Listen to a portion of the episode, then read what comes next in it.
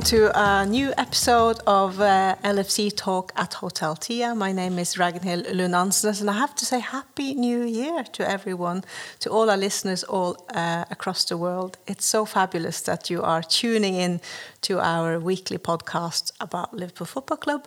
Um, we've had a little break, but we are back, stronger and better than ever. Or what, David Fairclough? How are you doing? Yeah, I'm good and uh, relieved to be back. I really enjoy uh, expressing some opinions and views on what's happening currently at uh, Anfield and uh, in the Premier League. So, uh, yeah, really happy New Year to everybody else.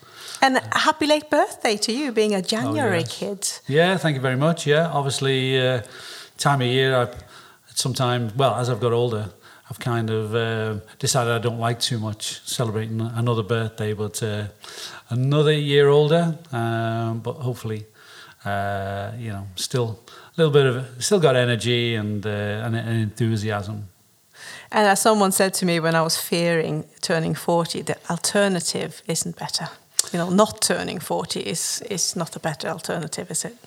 No, I think at the end of the day, it's only a number, and uh, you're as young as you feel. And um, yeah, kind of. Um, I don't know. I'm a little bit embarrassed actually how old I've uh, I've become. I never uh, I never thought I'd see the day, but uh, here we are, 65 years old, and uh, still remember being 16 when 65 looked a hell of a long way away.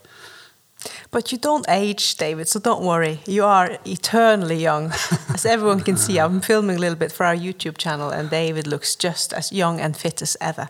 David, we're starting this morning celebrating we're going to Wembley. Yeah, a great uh, night last night. Certainly, um, it's a great feeling to think that we're going to be at a Wembley final. It's something that perhaps we've missed.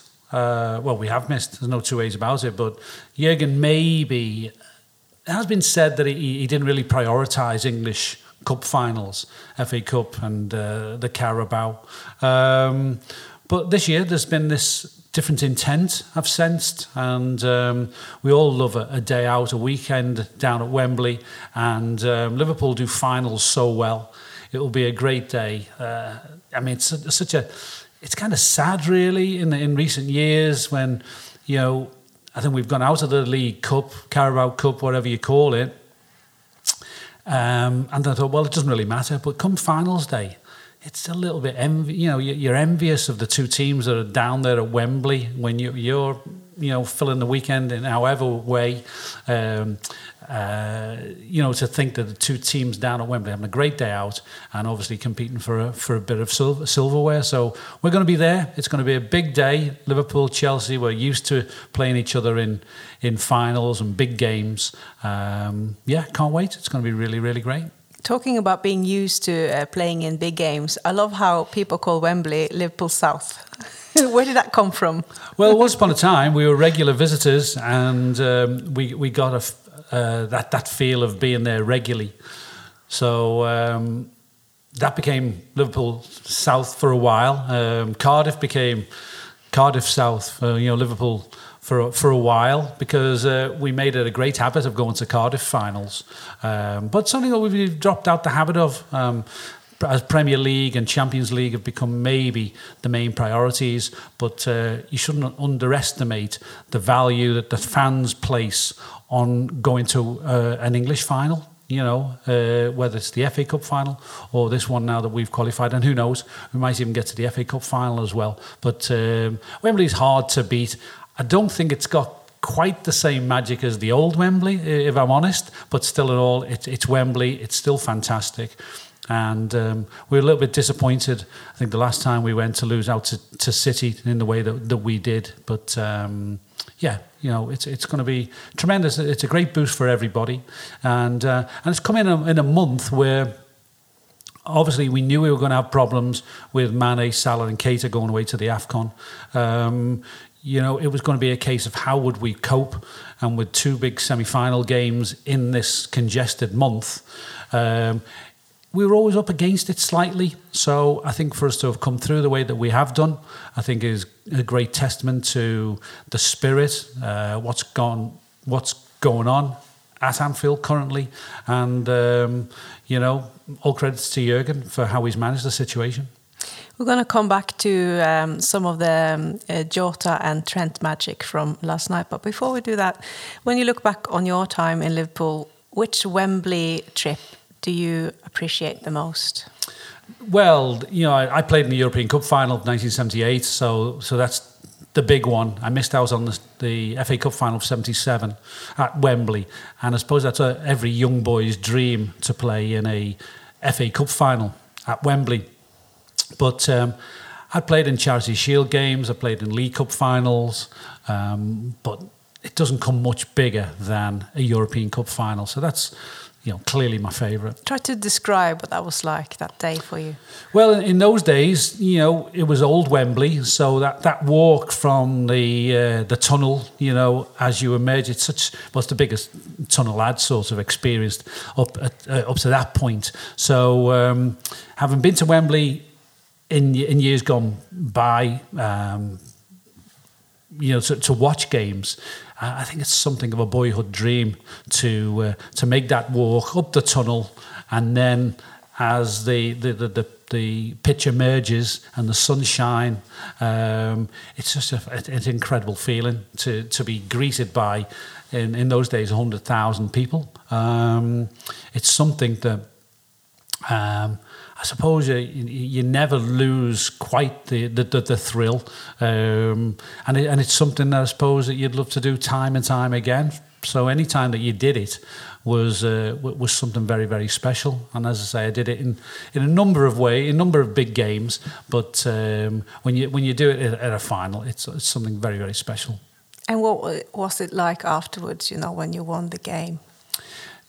Yeah, I think. Um, the moments in the dressing room, perhaps um, uh, sort of um, not too vivid. Um, I think because in, in those days the, the dressing rooms weren't very grand. Um, it was an old stadium. It was built in the in the twenties, so so the the dressing rooms kind of didn't really move with the modern times. So um, so not really that memory, not that much of a memory of uh, of enjoying that that period in the dressing room itself. But um, afterwards, the, the, the feeling of getting on the bus and then going back to a um, a banquet of some sort or some sort of party. Um, I think a lot of players will tell you that we probably remember more the parties than actually uh, the action that, that, that took place on the on the pitch in, in, in, on certain days. so um, yeah, it, it, it's it's a fantastic feeling to to uh, to be on the winning side. I, I, played in a in a playoff game for Tranmere there. And um, to lose at Wembley is, is a bad place, but um, to, to lose in a playoff game, particularly, uh, is particularly uh, you know nasty. So the the fun really of playing at Wembley is being there, winning, making the walk up the steps, and uh, and then coming down onto the pitch and then celebrating with the fans. It's uh, it's it's something that never ever leaves you. And talking about celebrating with fans, Trent said after the game yesterday against Arsenal that uh, winning the league at an empty Anfield wasn't quite, you know, what he had expected it would be like to win the league because the fans were not there. And now that team has finally got the chance to maybe, we can't say we are winning against Chelsea before we play, but maybe they can now do like a double celebration and, and celebrate a cup and silverware with the fans.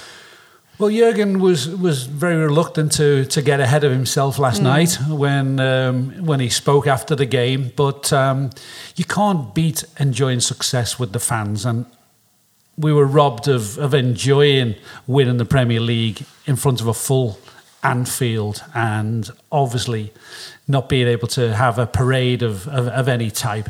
And and there, there are some things that you'll you know you, you can never ever forget. I was very fortunate to be a part of winning a number of, of league titles and, and I went on a couple of round the city parades, and uh, the time that you, you, you celebrate with fans is very much the best. You, I mean, you, you can't beat it.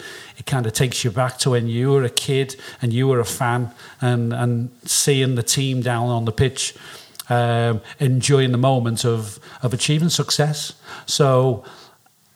Although Jurgen, as I say, said winning the league was as, was as good as uh, as any moment in, in terms of whether or not it was an empty stadium or full stadium, it's the same. It's not quite the same. No. You'll ne- you can never ever beat the fact that you know winning a league title uh, with the fans.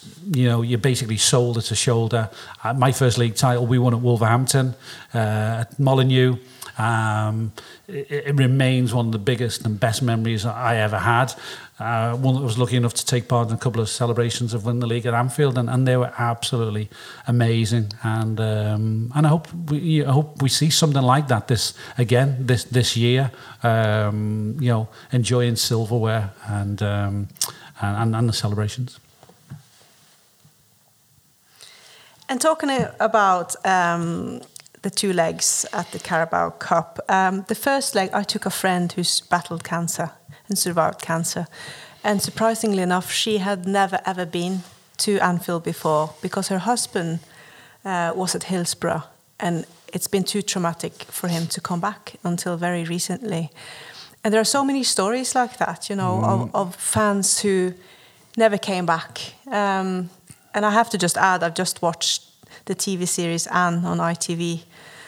Four four programs. Did you watch it? Mm, yeah. What did you think? Yeah, that's very traumatic. Um, it, it's it's such a uh, emotive time that um, not just particularly Liverpool fans lived through, but um, ultimately for, for everybody that, that remembers the day, um, I don't think you can fail to be um, affected by by the events of, of what happened. Um, you know, naturally we were very close to um, uh, to all the implications because we knew people who who had loved ones who had, had, had suffered in Hillsborough and all those things.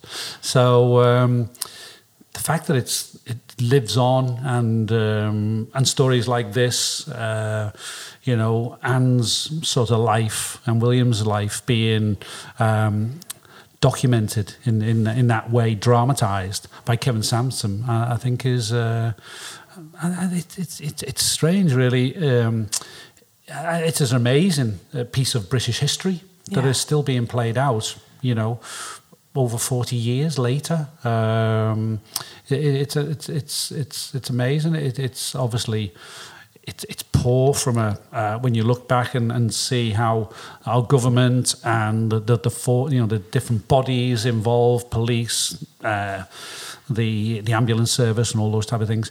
Um, how, how they, you know the part that they all played in in, in, in such a tragedy, heartbreaking. Yeah, yeah, it, it is. Yeah, it's very emotional, and uh, as I say, the fact that it's still being played out, you know, forty years later, um, I think is a sign of of how massive. Um, a moment it was in, in not just in Liverpool's history, but in, in, in British history. And from a storytelling po telling point of view, to to talk to tell that story through one one woman, one mom, I think was so powerful too, because you just it just shows that the impact on on one of so many people. Um, and I hope this series is going to be sold to many countries because people need to watch this to really understand how it affected so so many lives in Liverpool. Yeah, very much so. I mean, I know, and I'm very close, in particular to to one guy who who lost a son in in Hillsborough. So I've seen it, you know, from from his point of view on a few occasions down the years. Uh, but also got to know a number of the other families who um, who who had losses in, you know, who lost children, husbands, wives at Hillsborough. I wasn't actually in the city at the time of Hillsborough. I was playing in Belgium at the time. Uh, in some ways, you know, not wishing to um, undermine it in any way. I was kind of glad that I was away from the, you know, the, the, the you know everything that went with Hillsborough. I know from speaking to my mother and um, and and friends at the time that the cloud had put over the city. And in some ways, I say, I was kind of relieved that I wasn't really here to, you know, to, to live under it um, for for a couple of years because I say, I was I was away in Belgium Uh, didn't come back for for a few years, but then, you know, as, as time has evolved, I've been involved in many of the uh, Hillsborough sort of um, memorial days, um, the charity days, uh, f- uh, fundraising days, all those type of things. Uh, it affects everybody. That's that's that, well, particularly from from this city, mm-hmm. um, but, but for many others who are who are connected to it by uh, by their by their love and um, link to LFC. And if you are up in Anfield Road, uh, if you're visiting Liverpool, um, or if you or, or, if you live locally somewhere different to Anfield, have a stroll in Anfield Road and walk past the stadium, uh, past the Arkles onwards uh, a few meters, and then have a look at this beautiful uh, mural made of Anne Williams on your left hand side. It is really, really, really, really uh, outstanding piece of work. Um, so back back to the Arsenal game, uh, the, the, the first leg we did home. I had my friend with me, and she was so excited to be at Anfield. You know, being a local girl, and she's in her early fifties and has never ever ever been inside for a match. Um, and I thought, you know, I'll, I'll treat her to to uh, to a game because we have so many cancellations now, haven't we, because of the COVID situation. Um, so it was lovely to take her, and I was so sad that Liverpool couldn't score for their lives, mm. playing against ten men. And I thought, of all matches, come on, boys. I missed mm. Salah so much that game, and I thought, you know, we're going to really struggle onwards. But then the it ship was, turned, I suppose. It was it was kind of uh, a view into the difficulties of what January was going to be for us. Um, it was uh, the first game without uh, Salah and Mane. Um, and it was a disappointing performance. Um, you know, Jurgen has said that there, were reasons, um, and one of the reasons being that the group of players that took to the field that night uh, hadn't had much opportunity to, to play. Well, they hadn't played with, with, with, each other in that same formation and with that same style. Um, and although sometimes when you when you playing against a side that are reduced to ten men, you, you think, well, it's going to be easier now because eleven beats ten every time. It isn't always the case, and as you know, has been said, um, Arsenal defended very very well, yeah. and, uh, and and the changes that they made. They brought in one of the biggest backlines probably in the in the in the Premier League. I mean, four, five really big, aggressive, um, battling type of um, defenders. Um, they're quite rich in, in, in that sense. They've got you know physical presence. Arsenal, um, not necessarily the best players, but big physical boys. They made it very difficult for Liverpool on the night, and it was a disappointing performance. Coming, uh, you know, coming away, I spoke to many Liverpool fans. Uh, everyone was really disappointed with the the overall performance because it, it did lack uh, it lacked a little bit of know-how. It lacked tact. Um, um, and, and a lot of credit was heaped on Arsenal for, for defending the way that they did. But they were playing against the Liverpool side that didn't really have, you know, certainly we weren't at full power. Without Mane and Salah, it's obvious what we miss. Um, and maybe Arsenal got ahead of themselves a little bit. And, um, you know, I, I say, speaking to Liverpool fans, thought some people instantly thought, well, that's our chance gone. I actually, and I'm, I'm not in, in a minority, I'm sure I was in, a, in the, the majority, felt that the second leg was provided us with still every chance of getting through because um, Arsenal couldn't play the same way as they did at Anfield in front of their home fans. The game would be more open for sure. Um, and Liverpool probably uh, would have, would, you know, were going to get their opportunities. Granted, we um, uh, we, we, were able to, you know, we were we had to juggle uh, the, the, the selection um, uh, that, that, was available to us. Um, but Liverpool uh, away from home are, are you know are, are a tough proposition. Um, you know, we had plenty of footballers in the in the eleven. And and in Jota, we, we had we have a guy who you know who is a natural goal scorer, and um, it was never going to be a foregone conclusion. And uh, I always, uh, I did always fancy us uh, nicking it down uh, at the, the, Emirates. And in the end, it was a really convincing performance. I think um, over 90 minutes. Uh, you can't compare the two uh, games at all. this was a one-off semi-final, um, and and Liverpool were cleverer, had that killer instinct, and um, and, and I thought we we taught Arsenal a lesson or two. Yeah, talking about Arsenal, you know, I saw some interesting statistics uh, on on red cards that Arsenal has been getting since Arteta took over. Um, and they have got 19 red cards since he came um, into the manager mm. chair. And compared to the second most um, uh, red cards in that period in the league, it's twice as many. Yeah. What is it with Arsenal's style of play under Arteta that makes them get so many cards, red and yellow? Is it too mm. aggressive, or what's what's going on? Um, it's a lack of discipline, obviously. Um, five red cards, I think, for uh, for Xhaka alone in um, in in sort of. Uh, such a short space of time, and that that shows a lack of thought. Um, you have to be cleverer than that. I think if you're going to commit fouls, know when you're going to commit them, um, know what is the implications of any challenges that you make. Um, and their manager would say on a couple of occasions maybe they they've been unlucky. Um, and and you know maybe the punishment meted out to their players has not been the same to op- the opposition. But I think that's a little bit of sour grapes. But it, it is something that they they have to um, do something about. And in some ways, in the Liverpool instance, um, I, I, remember thinking, well, you know, it's kind of no real uh, handicap for Arsenal because they were getting used to playing with 10 men on a, such a regular basis. Oh, gosh. uh, I mean, for Liverpool, they would have to adjust their, their style, and if, if it happened to us. But for Arsenal, uh, they've had more experience of playing with 10 men than anybody else. So they just kind of fell into the pattern that they've that they've had to do on many many occasions. So uh, it's poor from a, from if you're an Arsenal fan, I think to see your team constantly guilty of the same type of offence. And um, and clearly Arteta's got to get his um, he's got to get his act in order. Um, and however he does that, you know, uh, it, that that will ultimately you know uh, fall down to him. But they've got they've got to improve if, if they are to.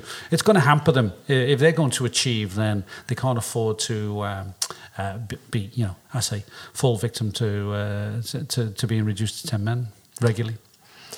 Well, uh, in Trent yesterday, it, it looked like we had two men in one. Uh, he was outstanding yesterday. He's, he's now um, obviously the assist king in Premier League with 10 assists. And I think in general, in, in, in all competitions, it, he's up to like 17 or 18 assists. Sorry, I haven't got the exact stats in my head. But um, he was outstanding again last night, especially going forward.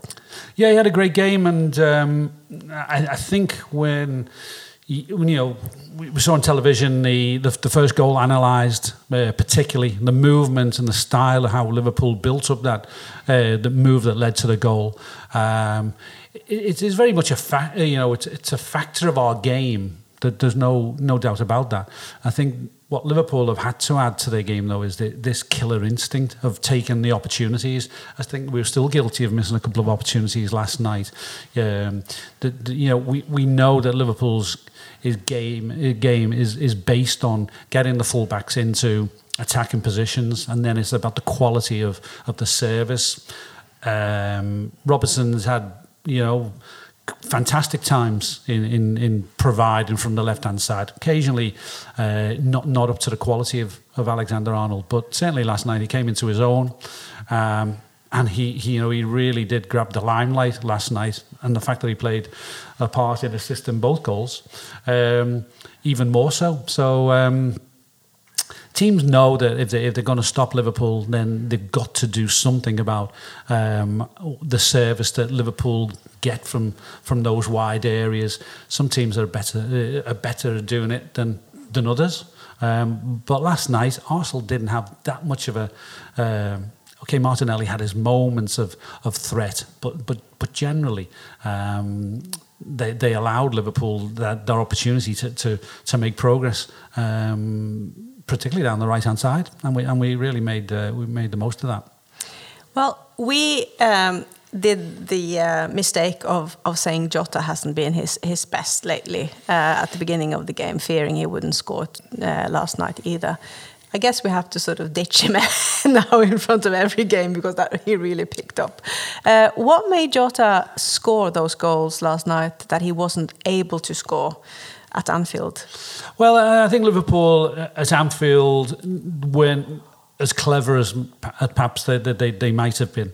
Um, we, we kind of concentrated on trying to break through through the centre. We didn't get that quality from the, from the wide areas, which is why Jurgen later in the game made the two changes to both fullbacks um, to, to try and get sort of more something from Williams and from Tsimikas.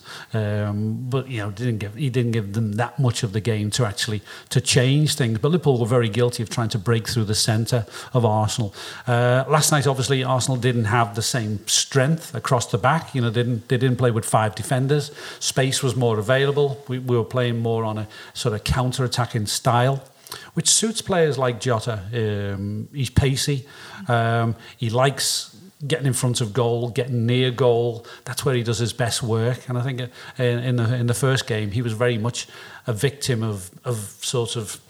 Uh, trying to break through areas that didn't exist, and we were we were very very guilty of getting clogged up um, so last night's game suited somebody uh, of his style much, much better, uh, as it would have done Salah and Mane. They would have revelled in in uh, in the space that that ultimately um, was there. But um, Jota is the the most natural of goal scorers that we have, I think, on on the um, on, on in the in the roster. Let's say um, more so than Salah and Mane. Um, in, in, my eyes, Jota is a natural goal scorer. He takes chances um, like you would expect a goal scorer to do. Um, and if he creates those opportunities, you know how lethal he, he, can be. I mean, it doesn't take much for him to actually get on the score sheet, and uh, he's been a great success, I think. Um, you know, goal scorers sometimes will have games where you, you perhaps don't see them they judge themselves differently. A goal scorer, maybe, if, he, if he's judging on how well he's played, he'll come away from a game and think, did I have enough shots on goal? Did I get into enough scoring, goal scoring opportunities? Um, on a couple of occasions, Jota might be a little bit guilty of that. He'll feel himself that he, he didn't make an impact, but he, he knows he's, he's got the quality. And if you get, get give him opportunities, he, he's going to take more than he misses. My highlight uh, in between those matches uh, when we played Brentford was uh, uh just uh, after halftime. Halftime, um, it was announced that Rafael Benitez was sacked uh, at Everton, and then early in the second half, the Kop started singing his name, thanking him for his service at Everton.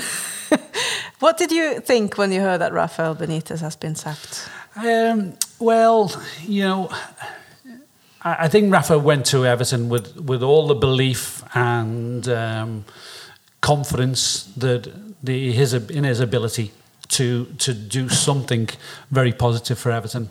Um, I think he was dealt a bad hand in a, in a, in a way. Um, he didn't have the players capable of playing to the style that he wanted to play and to deliver that consistency of performance that he demands. Uh, and his style and his approach to to uh, to coaching and getting the best out of players didn't go down too well at Everton, and he was always going to be in a very precarious position. Um, had he got success in the early in the early weeks and, and what have you, he could have built up some momentum. Now they had some decent results, but you always knew that once it started going against him, if he didn't have enough credit in the bank, then there, w- there were going to be those that, that really jump on it. And uh, unfortunately, he hadn't built up enough credits. Um, and the, the hatred and anger was uh, was, was, obvious uh, against him at, at, at, Goodison. So I never really thought it was ever going to last three years. I mean, to be honest with you, I never thought. Even when he initially took the job, it would last for three years. But I was a little bit, dis- a little bit maybe disappointed that Evan, Everton didn't keep faith with him a, a, little bit longer because I think if they really want to go forward, um, they've got to make up the, their mind on which way they're going. And I think continuity would have been better for Everton rather than sort of having that fear that maybe uh, they're they're in, in, a chance of relegation. I don't think Everton will get relegated, and I think even under Rafa Benitez they wouldn't have got relegated. But I think they bowed to a bit of uh, fan pressure there. Yeah, now the owner has poured uh, loads of more millions into the club, and we don't know what they're going to use, uh, spend them on, but the time will show. But we do know that a certain Steven Gerrard has spent some money on getting um, Coutinho. his old teammate to Aston Villa, and, and he came with uh, an immediate success in the club. What did you think of that move? Yeah, good move. I think. Um, I, mean, down the last year, eighteen months or so, Liverpool fans have you know, have said, "Oh, should we get Coutinho back?" I'm actually not sure whether Coutinho would naturally fit into Liverpool's uh, system, but um, you can't doubt the quality of, of Coutinho, and I think it's a really innovative move by Stevie to um, to to get him out of Barcelona. Um, World Cup coming uh, on the horizon. Um, I believe the the Brazilian manager would love to have Coutinho involved, but Coutinho has to be playing football and, and he has to be, you know, playing to a certain level and standard. Um, so he was there for, for somebody who was kind of imaginative enough to um, to take him. He found a way, and I suppose you know Philippe would um, would have um, been amazed um, by the approach of Steven Gerrard. I obviously, having been a teammate of his, um, to get that approach, I think was a um, was the perfect lift for him. And um, I spoke to Stevie uh, a couple of days after uh, the, the signing was announced. He was delighted. I mean, he couldn't contain his uh, excitement about it. He said that um, Coutinho is a naturally sort of like shy type of guy, and the problems that Barcelona had been facing throughout the period they'd been there, the management changes, changes of personalities and things. He wasn't big enough and strong enough to really um, impose himself on the situation. So unfortunately, he found himself a bit of a victim, really. But all Coutinho has needed, really, is the right arm around him. And um, I don't think you could you could get probably in his case anybody better than than somebody like Stevie, somebody who he admires as a player, admires as a friend. Uh, Stevie you know reciprocates that that sentiment as well um, and he thought that the fact that um, Villa had signed Coutinho, then that it would it would help them sign another couple of players, and um, and they they not they weren't slow to to actually to do that. They signed Digne obviously as well, so uh, I think it's exciting times for Villa, and. Um, when he scores on his debut like that, then uh, it kind of looks like potentially it, it, it's a fantastic move.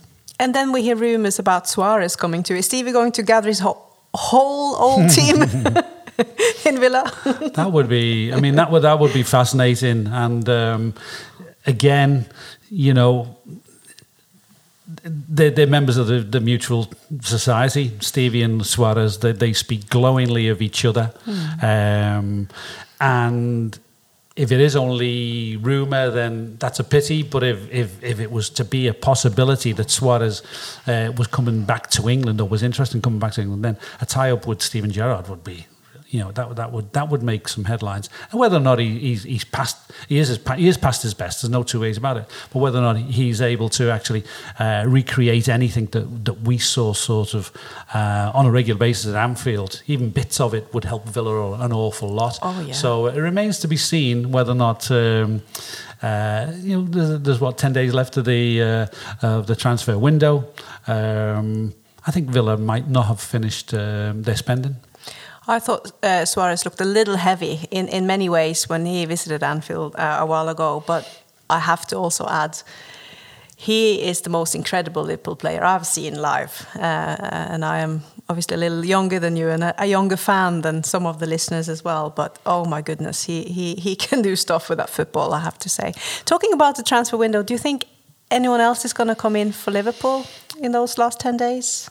I, I don't really think so. I think. Um I'll be surprised. I think um, Liverpool's business model, I think, is is geared to towards funding the redevelopment of Anfield. Um, and once that's completed, I think we'll see a different approach to to bringing players in. Um, it frustrates Liverpool fans, I'm sure, to see a lack of uh, inward transfers. Um, but um, the way Jurgen does things, uh, it probably shouldn't surprise us because very few players have come into Anfield under Jurgen and gone straight into the team and sort of played a, an active part. Um, most players have, have, arrived and have taken a little while to be introduced to the system that we that we play and how we want to play. Given that, I think if we sign somebody in the next sort of ten days or so, I wonder whether or not that fits in with sort of perhaps how how Jurgen has done things in the in in the past. But I think there's clearly plans ahead for the new year. I think there's absolutely no doubt that Liverpool will be active in the uh, in the transfer market in, in the summer. Whether or not you know that that you know is just one player. I doubt. I think maybe Liverpool will be in the market for three or four new players next season. I think, um, but Jurgen knows the type that he wants, and he knows the type that will fit into uh, how Liverpool play and intend to play going forward.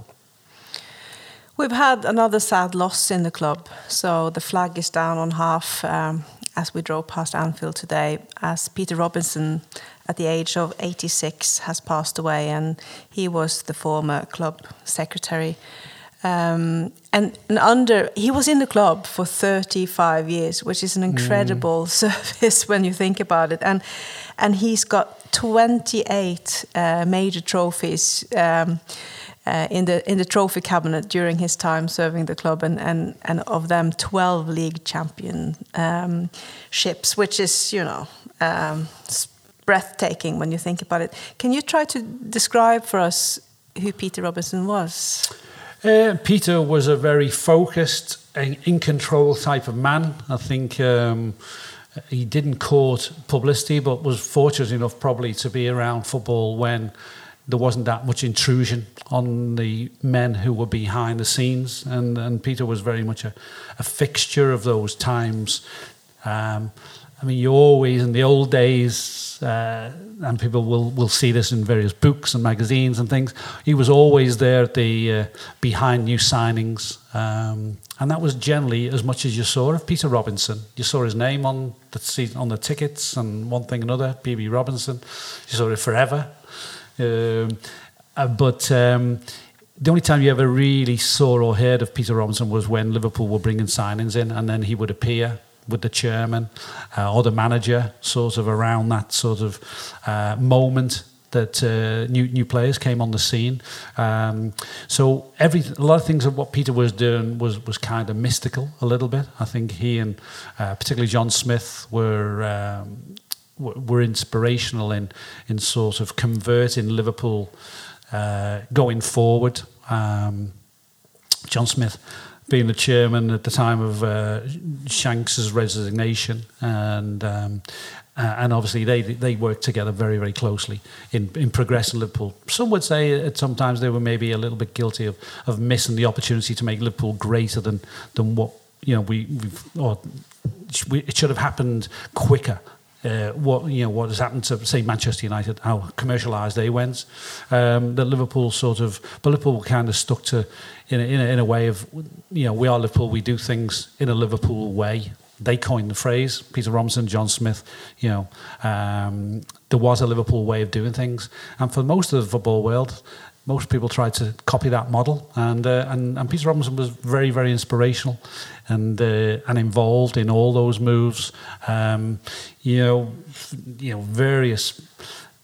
Uh, decisions and matters that he was involved in were, were inspirational, and, um, and and Liverpool can only be grateful for, for the fact that they had somebody who was um, uh, who, who became to love Liverpool as much as any native of Liverpool did, and and the, the, decisions he made were all for the benefit of the of the of the football club.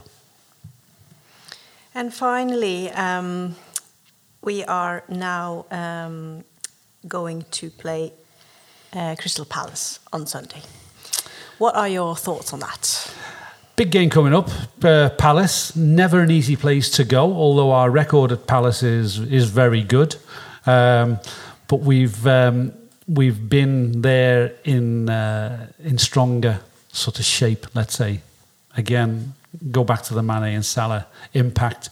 Um, it'll be a tough game for Liverpool to go. I think we'll have to face some anxious moments. I think the defence will have to stand strong, and, and they'll be a they will be a big part of what we get out of the game at, at Palace because of. Um, you know, we, we remain strong and resolute, sort of in midfield and defence.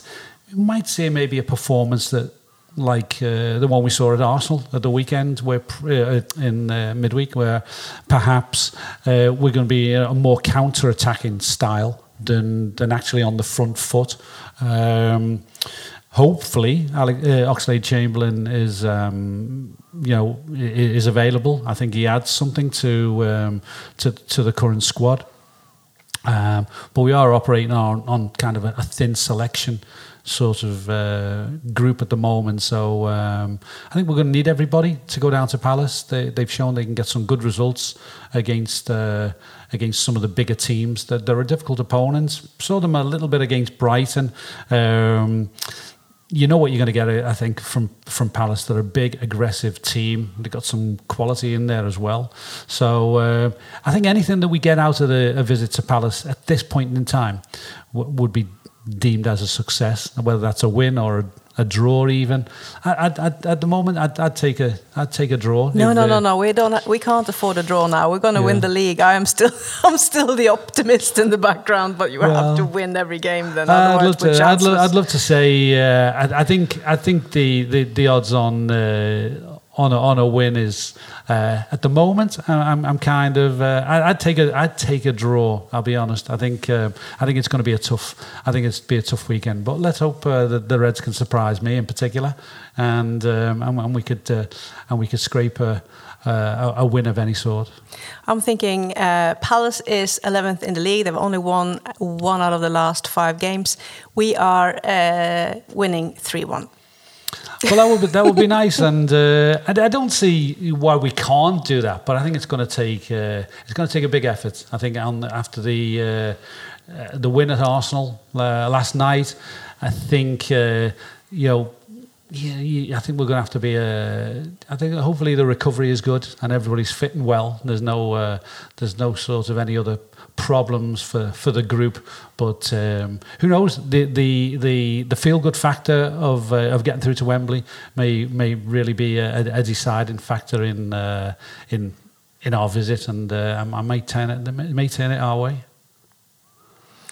Well, until next week, I'll just have to say uh, thank you so much, David, for your uh, valuable and always so interesting inputs on Liverpool Football Club.